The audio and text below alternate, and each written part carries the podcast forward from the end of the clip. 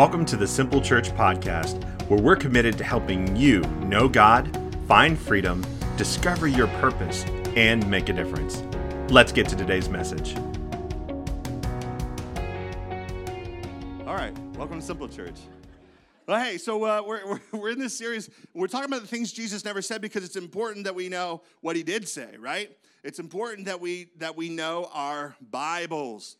It's important that we get into our scripture on our own, not just on Sundays, and we know what the Bible says. Whether it's just reading a verse of the day, it will make an impact in your life, guys. It's important. Now, can I just let some of you off the hook because I had lots of conversations around reading scripture. And some people are like, man, I don't know that I can memorize like eh, the references. And people get hung up on the references and because they're no good at remembering the references which is like you know luke chapter 1 verse 14 or whatever that might be the references because they can't get their brain around that they feel like less than and they feel like a little bit of a failure and they're like well i'm just never going to memorize scripture. Let me tell you something. David did not say your biblical references have i hid in my heart. He didn't say that he said, Your word have I hidden in my heart. Can I just encourage you that reading God's word and just remembering the words, even if you're not good at remembering where you read it in your Bible, is the point. Hide his word. Remember what he said. Remember what he said about you. Remember what he said about life. Apply it to your lives. Don't get hung up on the references thing. Because can I tell you the truth? I'm terrible at it too. See, oh, but you're a pastor. Uh huh. Yep. For the most part, I can tell you where I read it in my paper printed Bible, but I'm terrible at those references. Some of you are like, I'm leaving this church. All right, I understand. I understand. But I struggle too, and so I just wanted to offer you a little bit of freedom. That's not in my notes. That was just free for you guys today, all right? So here you go. Get in your Bibles, know God's word because if you don't, what's going to happen is that the world's culture is going to tell you what the Bible says. You can get on any social media, you can get on TikTok and all these places, and there are tons of people telling you what your Bible says. And they're wrong. It's false doctrine. It's not true. Change one word in some of those statements, and it changes the meaning of everything. And if you don't know, you won't know the difference. It is not it is not good that we let the world or even church tradition tell us what the Bible says. I encouraged you last week. I know I'm putting this stuff up on the screen, but take notes and this week go home and look them up and see if the verses that I'm reading to you actually say what they say. I'm thankful for the trust, but also read your Bible. Know what it says. Because if you don't, what will happen to, you? and it's here's the thing, I'm not asking you to do something hard. I'm asking you to do something that will set you free. Because, see, as a Christ follower, if you believe false doctrine, it means that it will impact your life in a negative way. False doctrine leads to oppression of a people group, individuals, it leads to shame, and ultimately, let me tell you what else false doctrine leads you to is sin. Sin is just missing the mark of God's best for your life. And so we've got to know what it says. Now, if you're just beginning your spiritual journey, I'm not expecting you to know everything all at once. But just get into your Bible, submit yourself to God's word, and say, I'm going to read this thing. And then I'm going to let it read me, and I'm going to let it tell me how to live my life. As Christ followers, that's what we're supposed to do. In this series, what we're doing specifically is not just looking at what God said, we're looking at the red letters. Because in your Bible, if you have a printed one, oftentimes the things that God's Son, Jesus, what he said are the red letters. So we're looking at specifically what are the things that Jesus actually said? Because when you start looking at the things Jesus said, you're going to find out that a lot of them seem upside down and illogical. I agree. Some of them just don't seem to make sense. They don't line up with worldly wisdom, but they're not supposed to. The things Jesus said are otherworldly, they are supernatural, and therefore they are powerful and they are life changing. We need to know what Jesus said and to fully embrace that power, to fully embrace that opportunity for life change, it's important to know what he said, but it's also important to know what he didn't say. It's important to know what you might say, what I might say, what the world is saying, but it's important to know what he didn't say. So today, what we're going to do is we're going to talk about happiness. And I'm going to talk to you about what Jesus didn't say about happiness. Just by show of hands, everybody participating. It's a group thing, okay? Group therapy, all together now. If you want to be happy, throw your hand up. If you look around, look around, look around, people with their hands down, they're liars. just kidding. I'm just kidding. No, we, we, we all want to be happy, don't we? Every single one of us, we want to be happy. Now, here's what Jesus didn't say about happiness go into all the world and preach whatever makes people happy. Didn't say that. In fact, what Jesus taught, what he preached, was not always very popular. He never said, Whoever wants to be my disciple must affirm themselves, avoid the cross, and follow their own hearts. Stinking Steve. He didn't say, Ask and it will be given to you because God is your sky sugar daddy. A lot of us believe this one though. We believe it. We believe our happiness and our, our spiritual happiness, our relationship with God, is only happy when He's giving us everything that we want. When we show up at that vending machine and we pump in our prayers and our worship and go, okay, I'm gonna have me some A11 and because I did this, this is transactional relationship, you got to give me what I want. Otherwise, I won't be happy. I want it now. That's just that's just not who God is. He's not your sky sugar daddy. He's not a cosmic vending machine. It's not him. Jesus didn't say this, but I'll tell you who did. If it makes you happy, it can't be that bad. That was Sheryl Crow. Jesus didn't say those things.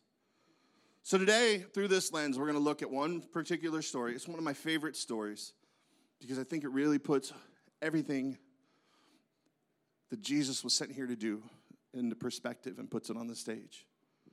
But it's one story. It's found in John chapter 8. I believe it'll change your life if you allow it. And at the end of the story, I'm going to share with you what Jesus didn't say. And then I'll show, share with you what he did say. So here we go. John chapter 8 is where we're going to be. By the way, the reference points are these little dot dots right here. If, just in case you didn't know, that's the stuff you don't have to memorize. But anyway, let me get back to the message here. It says, uh, now, verse 1 talks about Jesus being on the Mount of Olives which my wife and I were just there, and we stood on the Mount of Olives. The Mount of Olives is the place where he ascended into heaven after he had finished his ministry, crucified, resurrected from the dead. And it's the place that he will return. It's so crazy. People uh, in Israel want to be the first ones to resurrect when he comes back, and they pay about $50,000 to be buried in a plot right there on the Mount of Olives because they think they'll be the first ones to wake up when he comes back. It's just crazy to see it all. $50,000. It's just this little thing. Anyway, he's on the Mount of Olives, and it says at dawn, he, Jesus, appeared again in the temple courts where all the people gathered around him, and he sat down to teach them. This is the place. Go ahead and show us. This is the place right here. This is called the teaching steps. This is in the courts at Israel. This, my wife is right there at the front. Uh, she is currently leading uh, like a, a devotion there that morning. These are the steps, and I show you the steps because I want you to see that what I'm getting ready to tell you was a very public thing. There was nothing private about it. So, as you envision what happened here on these steps, these steps were the teaching steps of the temple court that they're literally talking about in this moment. Verse 3 says, The teachers of the law and the Pharisees brought in a woman caught in adultery. They made her stand before the group and said to Jesus, Teacher, this woman was caught in the act of adultery. Now I have to stop, pause. I have some questions. I don't know if you read stories like this and you have questions, but I have questions. First of all, I want to know where was the man? In a culture that oppresses women and lets the man off the hook for his behaviors, where was the man? Because it, last I checked, I don't mean to make it awkward, but it takes two to tango. Where's the guy?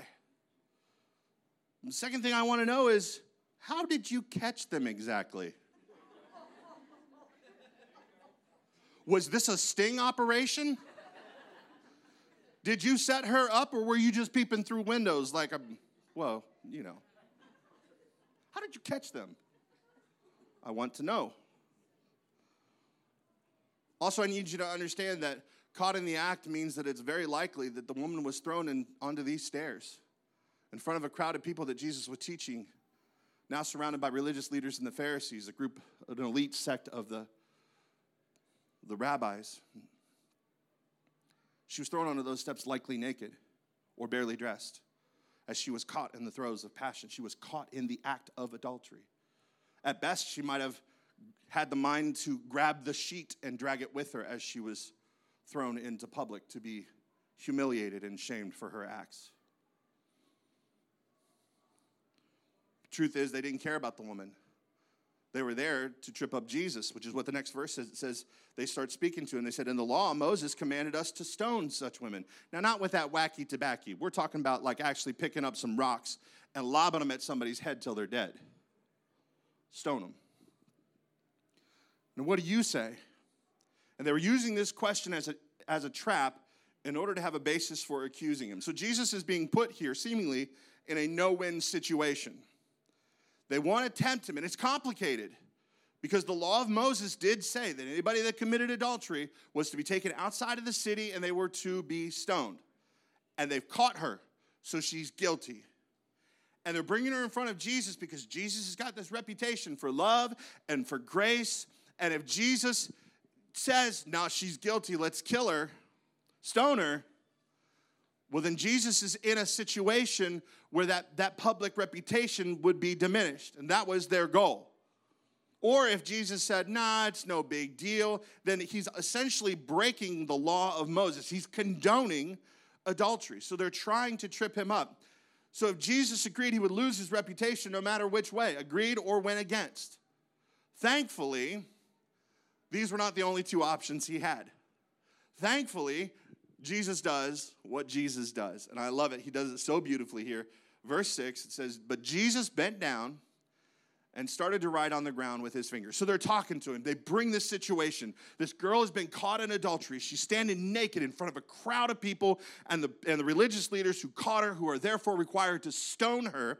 Her life is being threatened, and Jesus drops on the ground and starts drawing. Huh of the things that you could say you saw coming, that probably wasn't one of them. If you've ever pleaded your case to a police officer because they caught you speeding, has any of them ever just dropped to the ground and started drawing? It's not the response you expect. But Jesus starts drawing on the ground. And theologians for years have wondered what did he write? What did he do? Later manuscripts say that what he was writing was the sins of all of her accusers. They, and they, they, they believe he was on the ground and he wrote, Stinking Steve. Ha! I know your browser history, Steve. Jerky James. Here's what you said about your boss behind his back. Petty Paul. I know what you did last summer. These are the characters in my drama today.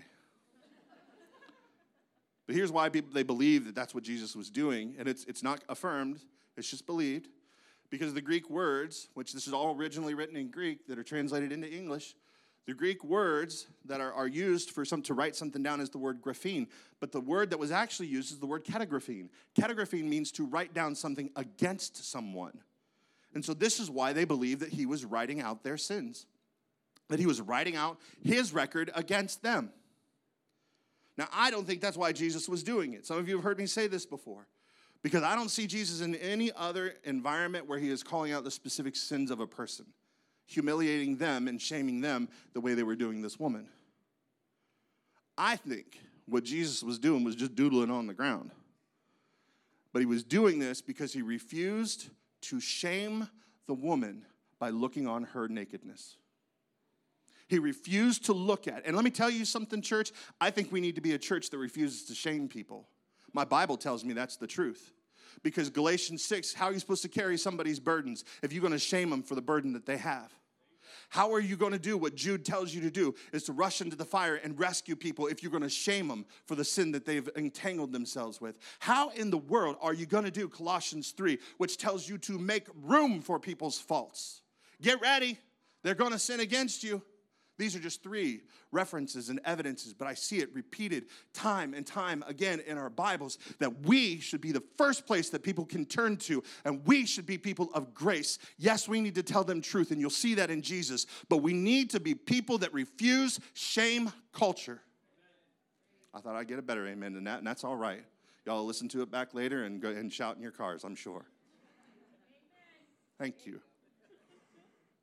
We have to refuse it.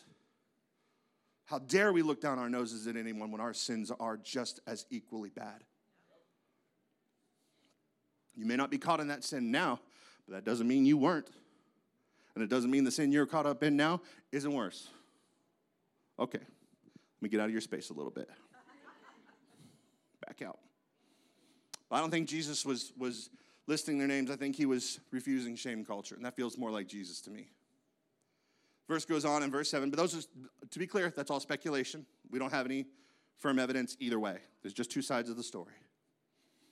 Verse 7, when they kept on questioning him, so Jesus is doodling and they keep on asking him, he straightened up and said to them, Let any one of you who is without sin be the first to throw a stone at her. That seems like a really harsh thing to say, but it's very clear. It's like, oh, so if you've got, if you, you haven't sinned, then you can throw the stone. But let me tell you what that word actually means. In the Greek, it doesn't mean without sin, it means let him who has never even wanted to sin. Uh oh. Because, see, there's a whole lot of things that I didn't do that I've wanted to do, and that was just this morning. Come on, somebody, be real with me. You can't get into traffic anywhere in this city on a Sunday morning, no less and not have things that you wanted to do and or wanted to say but you did not. Just saying. It's not just without sin. It's not without even wanting to be in sin. Jesus is calling out something important here in this crowd and it's hypocrisy. He's calling out because it's easy to see the sins of others and overlook our own especially the sins that we consider to be uh, the worst sins. You know you know what those worst sins are what, we consider to be societally worse than our little gossips and white lies we tell. There's stuff. You're like, oh, it's worse. But you know what? The Bible doesn't say that. The Bible says all sins are equal here. That, that they're not all equal in their impact and consequence, but to God, every sin is just sin. And all of it serves to separate us from Him.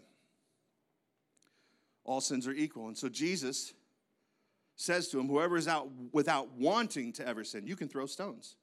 Verse 8, he said, Again, he stooped down and wrote on the ground. So he's back to doodling, letting these guys just kind of noodle that all out. And at this, those who heard, this is why I don't think he was writing anything. It's because of what they heard, not what they saw on the ground. Those who heard began to go away one at a time, the older ones first, until only Jesus was left. So all of her accusers are gone. The crowd that he was teaching is still looking on. And with the woman still standing there, Jesus straightened up and asked her, Woman, where are they? Has no one condemned you? She says, No, sir. He said, Then neither do I condemn you. Now, watch this. Here's what Jesus didn't say He did not say, Go and do whatever makes you happy. He did not say, Go now and follow your heart. He did not say, Well, it doesn't matter what you do, you do you, boo boo, go. These are the things Jesus did not say. What he said was, says Jesus declared, this is a declaration. This is a statement. It requires action. Go now. He said, he said, go now. Go when? Now. Yeah, go now. What does now mean? Now. It means right now. It means get up, go now. Don't wait till later. Don't, don't check your Instagram feed. Don't, don't read that text message. No, uh, no, no, no, go. Go when? Now. Yeah, go now. Go now and leave your life of sin. Some people are like, oh, that's just so mean. No, no, it's not. There's a sense of urgency that Jesus has. He's telling her, go now. Don't wait till you feel like it. Don't wait till you have approval from your friends. Don't wait. Go now. Leave your life of sin. Be different. Be free. This is what he's calling her to. It's like urging someone that after you've released their shackles and opened up the prison door. Get out, go, run, go. Jesus shows up on the scene and he offers grace and truth, but he does that only after he's dismissed the crowd. He's not condemning her. Go. Don't end up here again. Leave your life of sin. There's no more shame. You're not a hostage anymore.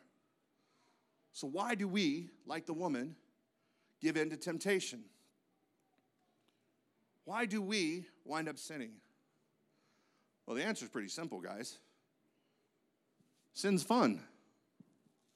If anybody agrees with that, just shoot your hand up. Sin is fun. Mine's up. And if your hand isn't up, you're not doing it right. If sin isn't fun to you, you're not doing it right. Can I get a better amen? Like, I'm not sure I can amen that. This is really confusing. No, no, the Bible says in Hebrews 11 25, sin is fun for a season. For a season. It's good time. And if you don't agree, maybe it's because you're lying right now, and that makes you a sinner too. So. Here's what the thing is about sin sin promises satisfaction at the cost of disobedience to God and eventual pain to you. I'm going to say it again. Sin promises you satisfaction at the cost of disobedience to God and eventual pain to you. So, how did the woman get where she was at? How did she get caught in adultery? Let's try to get into the mindset for a moment. Let's just assume that she's not a terrible person. Let's assume that, yep, what she did was pretty terrible and it impacts a lot of people. Yep, that was pretty bad. But we're not going to shame her and say because she did a bad thing, she's a bad person. So let's back it up a little bit and go, all right, how did you get into this situation? How did you find yourself there? Because I don't think she woke up one day and was like, you know what I'm to do today? I'm to wreck my life. I'm to ruin everything that's good about it. I'm to risk my home, risk my job, risk my community and my friends, and I'm to wreck this person's marriage that I'm to sleep with. I don't think anybody wakes up and decides that. And I don't think that she decided that easy or that, that either. I think that what she decided was a little more innocent and very gradual. It could go down something like this. Maybe she's in a marriage with a man, and that marriage was initially very filled with passion, hot pursuit of one another. But sometime, somewhere along the way after they got married, he stopped pursuing her, became very passionless. And they stopped dating. He stopped asking her out. Stopped being attentive to her, took her for granted. Or maybe he became abusive in some ways, whether that's verbally abusive, whatever that looks like. And so the marriage isn't great. And someday she goes to her job. And at the office, there's a nice guy. And he's attentive to her. And he talks to her, tells her good job, likes the ideas she has and what she brings to the table, notices her new haircut and color that her husband didn't notice. And all of a sudden, something that was innocent, nothing wrong with it, it's kind of turned into a little something. She finds herself thinking about it. She finds herself looking forward to seeing him and talking to him. And eventually, what winds up happening is that one night he stays late and she does too. She's going to help him work on something. And while they're working on something, he opens up about his struggles with his marriage, and, and of course, they connect on a deeper level. Eventually, he tells her through more conversation about it, more time together, I think I may have made a mistake. I think maybe I wished I'd married somebody like you. Time goes by. And at work one day, he passes by her and accidentally brushes her arm, or was it an accident? she begins to spiral and begins to think was that intentional? She begins to realize I'm feeling a certain way about this guy. My emotions are out of control and they're wrong, but it feels so right. She begins to tell herself, He's what's missing. He's what would make me happy. She talks to her best friend about it, and her best friend is like, Hey, follow your heart. And step by seemingly insignificant step, she moves towards this adulterous relationship. And eventually, as a result, finds herself barely dressed, public, publicly humiliated, and shamed. How'd she get there? Because sin promises satisfaction at the cost of disobedience to God and eventual pain to you. That's how she got there. So, why do some of us like the woman caught in adultery. Why do we end up in some of the places we end up today? Well, I think one of the main issues is in our culture, there's this idea called uh, relativistic beliefs or relativism. Maybe you've heard of it. It's, it's the idea that there is no real truth, there's just truth that's relative to you. That, well, your truth isn't my truth. My truth is true for me, and whatever your truth is, it can be true for you. But when there is nothing that is truth, there is no foundation to stand on, that makes everything all wibbly wobbly all over the place. There's no absolute truth. In other words, it comes down to when, when we're talking about the idea of happiness, it's whatever makes you happy is your truth. Whatever makes you happy, do that. And here's the main issue with that. Without a belief in absolute truth, truth is defined by whatever makes me happy. And when the bottom line is my happiness, happiness becomes the standard by which I judge my actions. That's a problem. If it makes me happy, it can't be that bad. And if I'm not happy, that means that what I'm doing is wrong, that I need to be happy.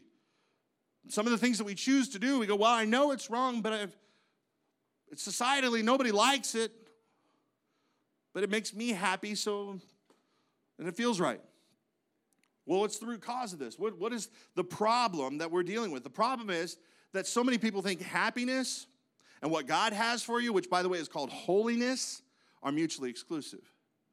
They think they're two different things, that you cannot be holy and be happy at the same time. They think they're at odds, and that's just not true. It's not true that you have to choose one or the other, that you choose holiness and that you're destined for this miserable existence.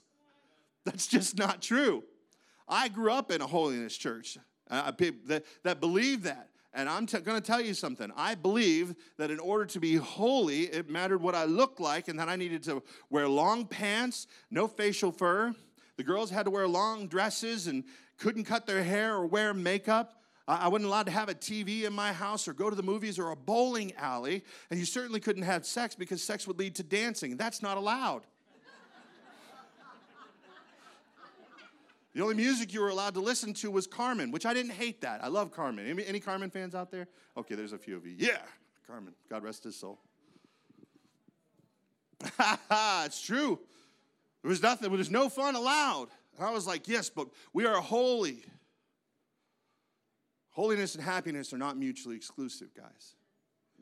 And I, I don't think there's, by the way, I just want to say that, that there was none of that that was rooted in Scripture, by the way, so I abandoned that a long time ago. That's another message for another time, and I just preached a few weeks ago, so anyway. But we look at the lives of some Christians, and we go, oh, to follow Jesus, to be holy, I have to be miserable. Holiness is just about being set apart, guys. Set apart for God's plan and His purpose for your life. That's what holiness means. It's a set apartness. Come out from among them and be separate. God isn't watching, though, to make sure that His kids are holy and miserable, that they never get to enjoy life or are happy. No, we have a loving, heavenly Father. Maybe this is your first time ever hearing that about God. But that is absolutely true. Jesus said this about our daddy who art in heaven. He said, If you then, Matthew 7, though you are evil, know how to give good gifts to your kids. So pause, he's talking to you. As parents, we're all sinful people. We all have wickedness in our hearts. And of us, if we know how to give good gifts to our kids, how much more so, he says, how much more will your Father in heaven give good gifts to those who ask him? He's a good God. He's not angry at you. He has good things for you. If you find yourselves at odds with holiness and happiness, I'm going to tell you that it's because you're looking for happiness in the wrong places. Max Lucado, he's a brilliant author, tells a story about a fish that is brought out of the proper environment and put on a beach.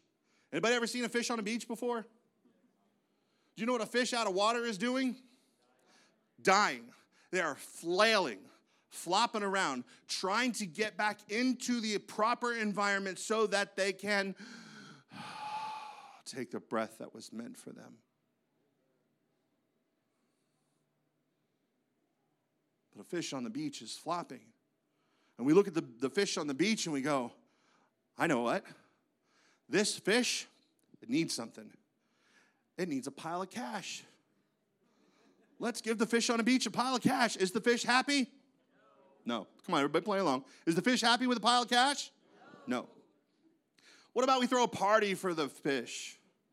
We got Barracuda by Heart playing in the background, or maybe it's a baby shark kind of day. I don't know. Oh, that just upset some people, mainly over here. I don't know what's happening, but oh.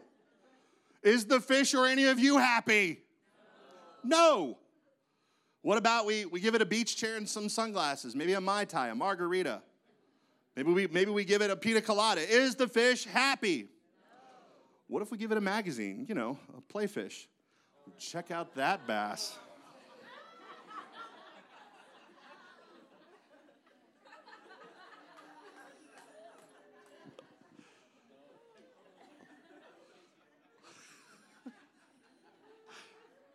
Is there a phone number we can call to report this guy? We've just got to. Is the fish happy? No. no. Fish isn't happy. What if we give the fish an Instagram account with a million followers and a new iPhone so we can take pictures of itself flopping on the beach? Is the fish happy? No. What about some fashionable clothes? We're talking Prada from head to tail. Come on. Is the fish happy? Fish is never going to be happy on the beach. You know why? Because it wasn't designed for life on the beach. And I know that you can relate because everything I just described to give the fish is what we try to fill our lives with in order to be happy. Those things were not intended to make us happy. There's nothing on this earth that was intended to make us happy. Everything that we are putting into our lives to feel the happiness is making it so that we can no longer breathe. I'll get it. Hello? So it's all good. It's all good. If you find yourself unhappy, I want to challenge you. It's because you are living for the things of this world. So you need to recognize this simple truth. You, my friends, were not made for this world. What you were made for, you were created by God for God. You were created to live for eternal things. You were created, meant to be holy, set apart for His plan and His purposes, which, by the way, are all beautiful things for you when you embrace them. There's no new car, no boat, no boyfriend, vacation, the amount of likes on your social media, the amount of money in your bank account, how you do your hair, what your body looks like. No pair of shoes will ever give you the joy your heart craves. It'll just never happen. There's nothing wrong with those things, but you'll never find happiness in them. You'll never find happiness in doing what feels good either. Pleasure, man, you can, you can have some pleasure, and there's pleasure in sin, but it's only pleasurable for a season. It is fleeting. That means the pleasure you're experiencing will leave you, and you'll just be left with the mess that your sin caused. Because sin will never deliver. Sin promises satisfaction at the cost of disobedience to God and eventual pain to you. So here's the truth we got to understand holiness isn't mutually exclusive of happiness, holiness is the pathway to true happiness and joy. They're connected. Living a life set apart for God, living out His purpose for your life, is the path to happiness. King David, he said this so beautifully in the Psalm in chapter 16. He said, You will make known to me the path of life. Man, I want to know the path of life. I want to not just know it, I want to walk on it. I want to experience it. He said, In your presence is fullness of joy. He's where the joy is, guys.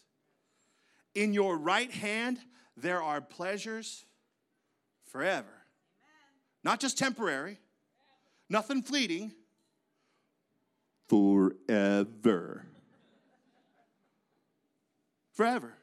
He has that for us. He has the path of life, He has joy, and He has pleasure forever. Come on, somebody. I want some of that. No, I want some of that. I want all that. I want all that. There is eternal pleasure to be had.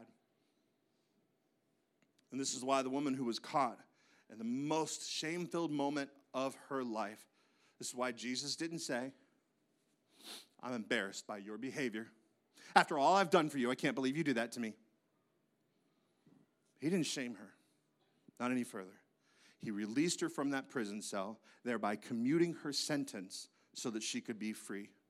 He did not say to her, Go and be happy. He said, Go now, leave your life of sin, because what he had for her was better, and it was lasting and not fleeting, like the moment she was experiencing just before. So, what do you do? What do you do when you know that something you're doing is wrong? You know what's right, but you keep on doing the wrong thing. Maybe you're like me in my relationship with Jesus. I began some sins in my life that I just couldn't get away from. I felt trapped. I felt trapped because the sins that I was participating in, they looked good, they felt good, but in the end, they snared me. And they didn't deliver what they promised. One of those things in my life, and I only talk about this one a lot because I feel like it's just not talked about enough in church, was pornography. Let me tell you something. I, talk, I have conversations with people all the time. The reason I do about this subject is because statistically, eight out of 10 people in this room regularly look at pornography.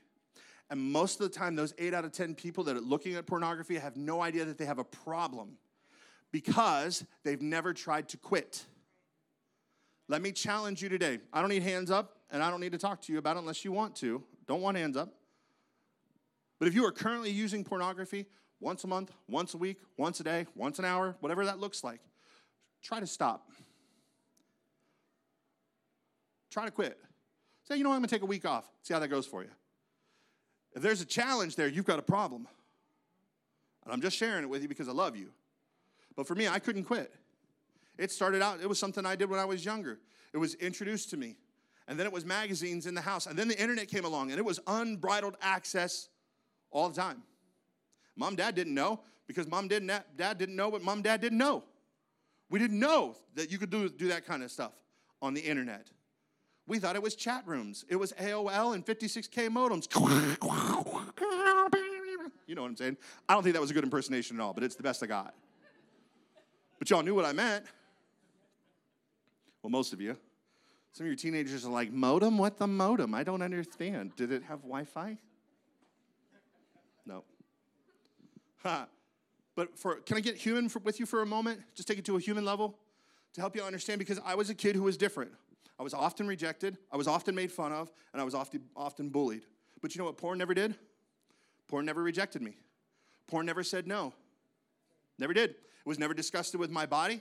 It was always welcoming. It was faithful. It was always available. There was always something new and exciting to look at. So that's kind of gross. I'm just being honest. You can understand the appeal. I didn't realize the noose was getting tighter and tighter on me until I, I got into a godly marriage and there was some issues.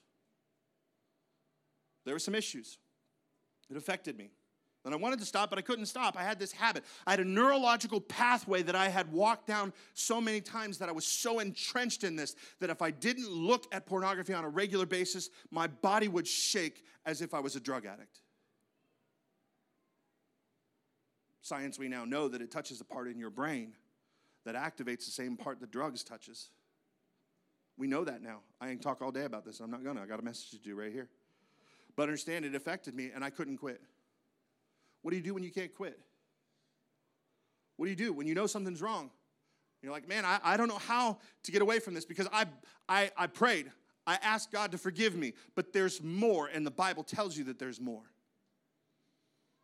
I had a responsibility in it that I was not playing. I was praying and asking God. I was doing something spiritual, but was not doing the things that I needed to personally to become victorious.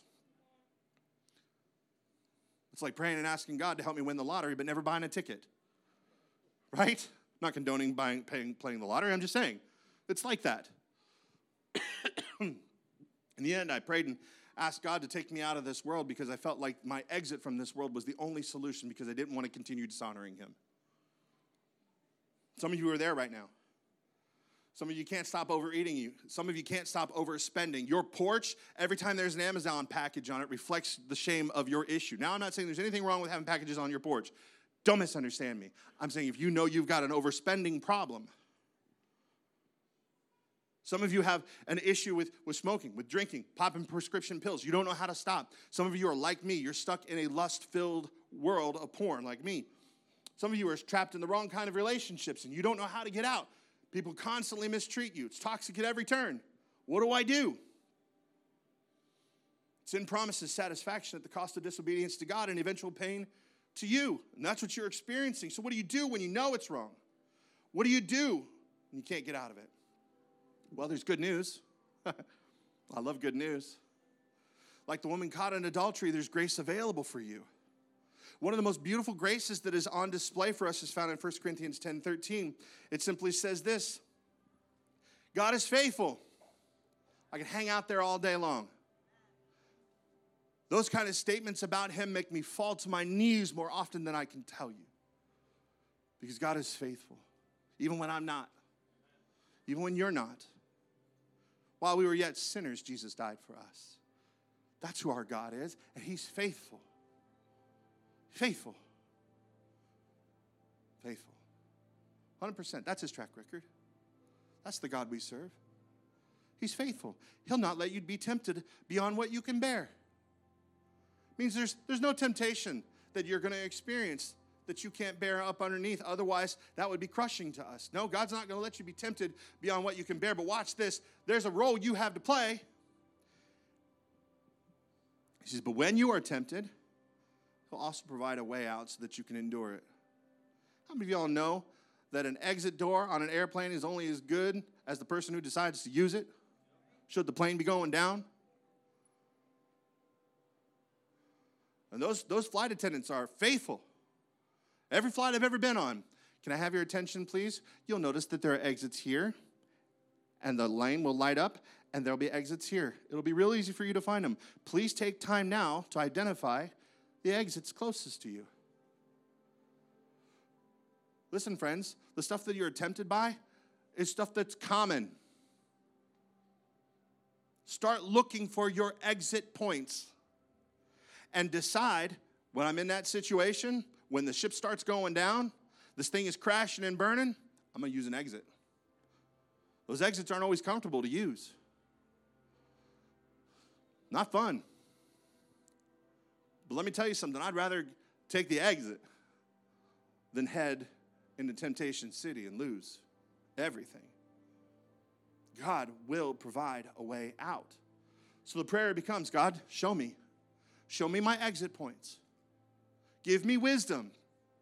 And sometimes, as you pray through that, you're going to falter a little bit, like I did as I tried to get free from pornography.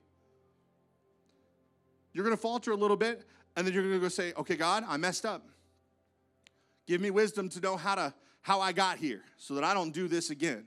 so that I close the doors. And the person that you're confessing that sin to is going to ask you that same question How did you get here? So that we don't get here again. What accountability do you need? See, that's one of the exit strategies, by the way. Some accountability. That's not fun, but you need it. Confession to God and to others. You need prayer.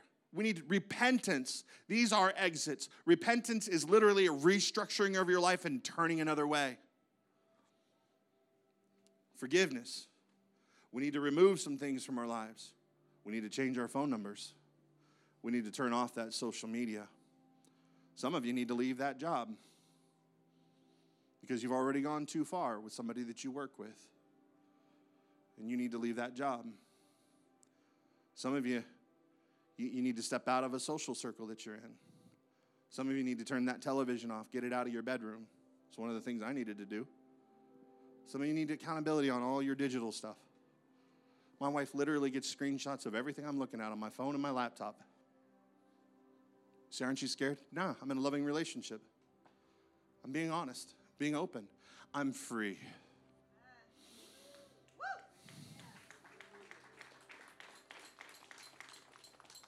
And if you're celebrating my freedom, that's awesome. Thank you for that. But what I have, I want for you. I want you to breathe. I want you to be free. I want you to understand that every temptation that comes your way will lead you to brokenness if you embrace it and walk out that sin. Or you can allow every temptation as an opportunity or an invitation to depend on Jesus. Show me the way out. I know you're faithful, And in this moment, I need an exit plan. Because trying to stay in this ship that's crashing, it ain't working for me anymore. I need to know the exit strategy. And if you'll continue to do that, if you'll continue to go now and leave your life of sin, I believe you'll discover there was never any happiness in any of that stuff anyway, because He's where the joy is. Let's pray. God, I've left it all on the field, as they say. I've said everything you've given me to say. I am desperate for our people to experience the full freedom that Jesus paid for each of us to have.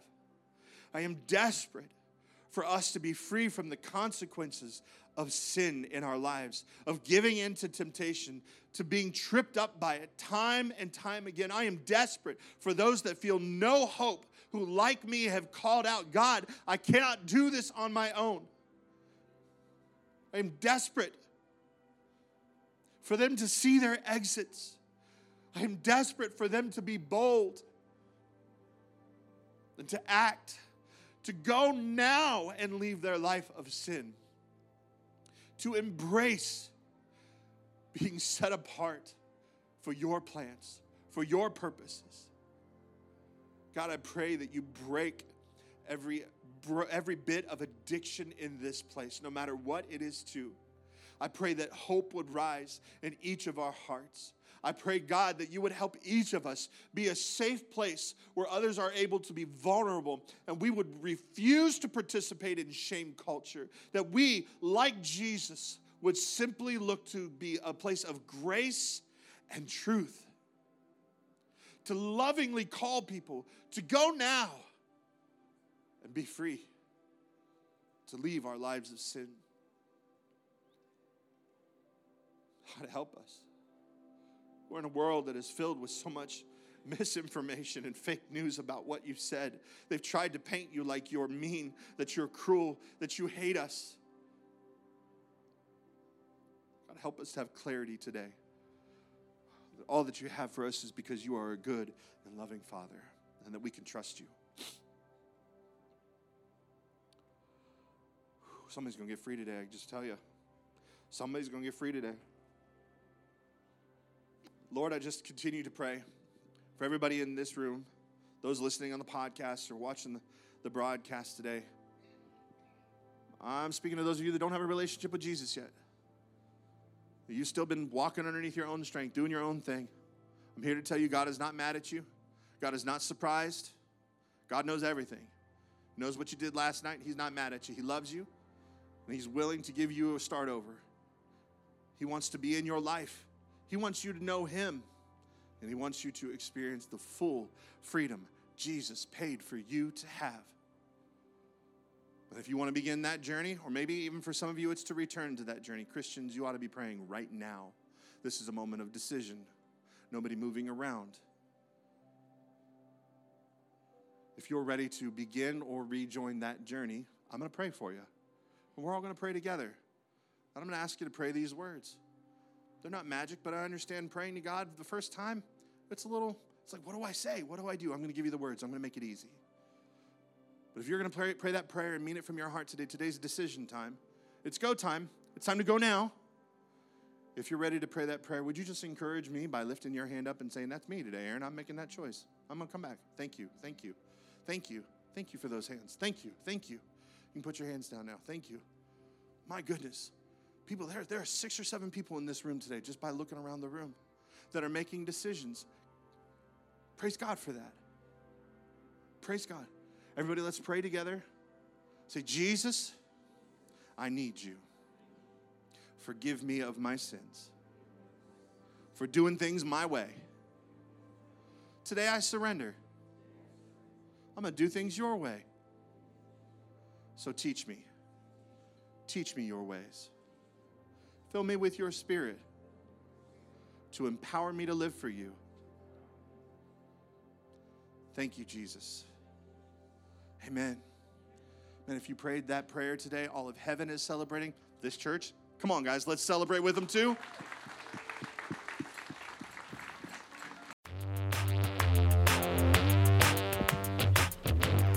Thanks for tuning in to this week's episode. We hope it has given you hope and helped you know God a little bit more. The goal of this podcast is to reach beyond our walls and connect with people far from God. If you'd like to join us in doing that, there are several ways for you to get involved. First, you can pray for us as a church. Prayer is our first response and our greatest resource. Pray for opportunities that we can boldly step into, to make a difference in our community and around the world as we proclaim the, the good news of Jesus. Second, share this episode on your social media accounts and directly with your friends. It's easy to do through whatever platform you're currently using to listen to this message. Just click share and follow the prompts. Finally, you can support the mission through your generosity. The best part about this is that it's also an act of worship, where you express the priority of your love for God and others through your finances. Links to give are in the show notes or simply visit www.mysimple.church/giving. We are so thankful you joined us today and hope you'll consider joining the mission of our church in some way. Thank you again and we'll see you at next week's episode.